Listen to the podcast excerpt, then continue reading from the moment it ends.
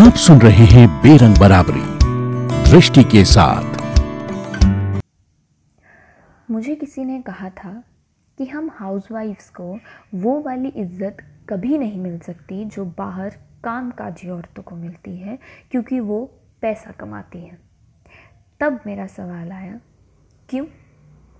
मैं हूँ दृष्टि और ये है बेरंग बराबरी। जहाँ हम बात करेंगे, हमारी आज़ादी, हमारी बराबरी और हमारे हक की हमारे घर में।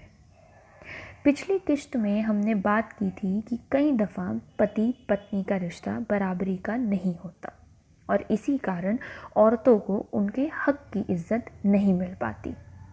और इसीलिए ज़रूरी है कि हर तरह के रिश्ते में बराबरी लाई जाए। मेरी जॉइंट फैमिली में मैंने कभी कोई बाहर करने, काम करने वाली औरत नहीं देखी।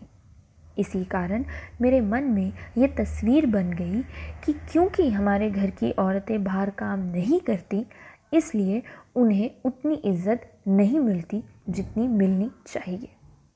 पर यह बात बहुत वक्त बाद समझ आई कि गृहिणी होकर भी हम औरतें जो काम करती हैं, वो इज़्ज़त का हकदार है। हमारे पैसे ना कमाने का मतलब ये नहीं कि हम काम नहीं करते। इसका सिर्फ़ ये मतलब है कि हमारे काम को उतनी पहचान नहीं मिलती जितनी मिलनी चाहिए, क्योंकि हमारे काम की कोई हमें तनख्वाह नहीं देता और इसलिए वो काम फालतू माना जाता है। पर क्या ये सही है? समाज के हिसाब से तो हाँ। कई सर्वेज हुए हैं भारत में और उसमें आया है कि सिर्फ़ बत्तीस प्रतिशत यानी थर्टी टू परसेंट औरतें बाहर काम करती हैं शादी के बाद। बाकी सब गृहिणी हैं। भारत जैसे बड़े देश में अगर इतनी बड़ी आबादी गृहिणी का किरदार निभाएगी तो कैसे उनके काम का मोल नहीं हो सकता? असल में मोल काम से ज़्यादा हमारा समाज इंसान के लिंग को देता है, यानी उनके जेंडर को। और इसलिए मर्द को ज़्यादा ऊँचे तबके पर बिठाया जाता है। जिस दिन हमारे घर में मर्द काम करने लग गए, उस दिन से घर में काम करना भी बहुत शान की बात हो जाएगी। लेकिन जब औरतें ये किरदार निभा रही हैं, तब तक इसकी इज़्ज़त नहीं होगी, क्योंकि ये काम औरतें कर रही हैं। हम सब व्हाट्सएप चलाते हैं। हमने न जाने कितने ऐसे जोक्स पढ़े हैं जो हमारे परिवार के पुरुषवादी सोच रखने वाले लोग हमें बेचते हैं, जिसमें औरतें अक्सर अपने पति से घर के काम ना करने के बहाने ढूंढ रही होती है, या फिर उनके ठीक से खाना ना बनाने की क्षमता में मखौल बना रहे होते हैं। जब ऐसे चुटकुले मैं पढ़ती, सुनती हूँ, तब मेरे जहन में सिर्फ़ एक ही ख्याल आता है। क्या ये मज़ाक करने वाले लोग अपने पत्नी के निभाए गए किरदार को कभी निभाने का सोच भी सकते हैं? एक दिन भी नहीं। कई लोग हमारे समाज में मानते हैं कि गृहिणी अक्सर घर पे टीवी देखती है और इधर उधर की चुगलियाँ करती हैं। लेकिन आज अगर उन्हें कह दिया जाए गृहिणी को कोई काम नहीं करती तो फिर सच में एक दिन उनकी ज़िम्मेदारी कोई और उठाकर क्यों नहीं देखता? मेरे स्कूल में मेरी एक टीचर ने मुझसे ये कहा था, तुम्हारी इंग्लिश बहुत अच्छी है। तुम अगर इंग्लिश में टीचर बनोगी तो सही रहेगा। मैंने पूछा उनसे, ऐसा क्यों? तो उनका मानना था क्योंकि मैं एक लड़की हूँ और शादी के बाद भी मुझे मेरा काम छोड़ने की ज़रूरत नहीं पड़ेगी और मैं अपना घर भी संभाल सकूँगी।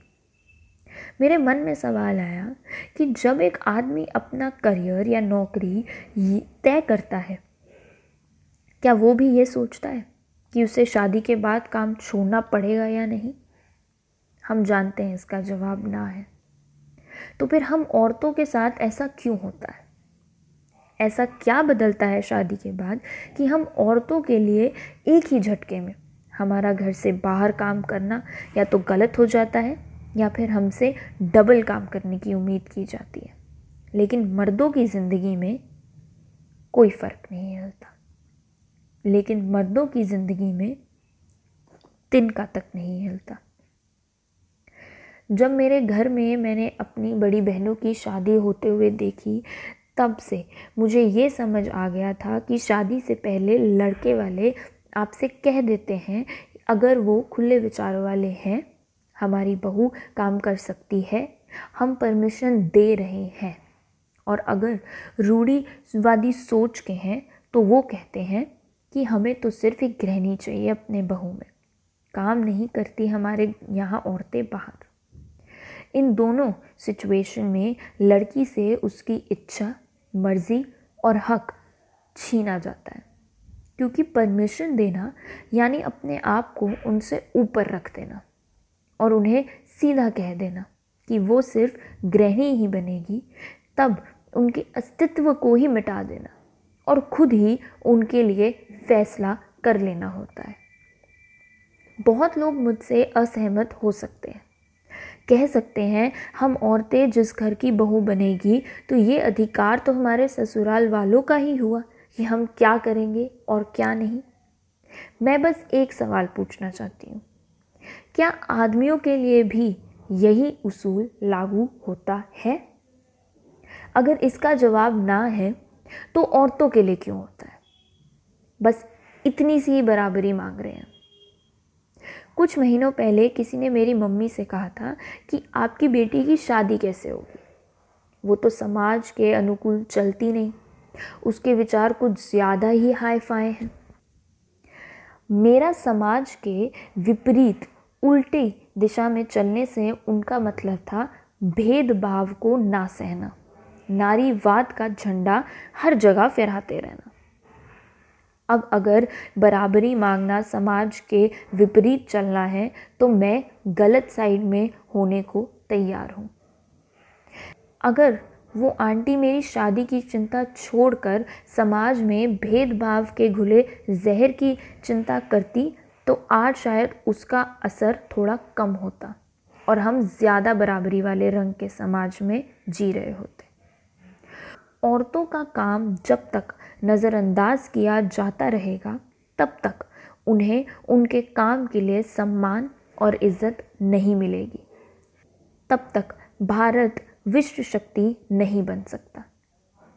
जब तक गृहणियों के काम की तुलना बाहर काम करने वाली औरतों से की जाएगी, इस संदर्भ में कि दोनों ही जगहों में काम की अहमियत बराबर है, तब तक भारत को नंबर एक पर नहीं लाया जा सकता। जब तक औरतों को उनके काम के लिए सराहा नहीं जाएगा, तब तक। जब तक उनके काम मर्दों के काम से कम माने जाएँगे, तब तक समाज में बराबरी बेरंग ही रहेगी। और कैसे इस बराबरी को रंगीन बनाने के लिए नारीवाद के घरौंदे को और मज़बूत होना पड़ेगा, बात करेंगे अगली किश्त में। आप सुन रहे थे बेरंग बराबरी दृष्टि के साथ।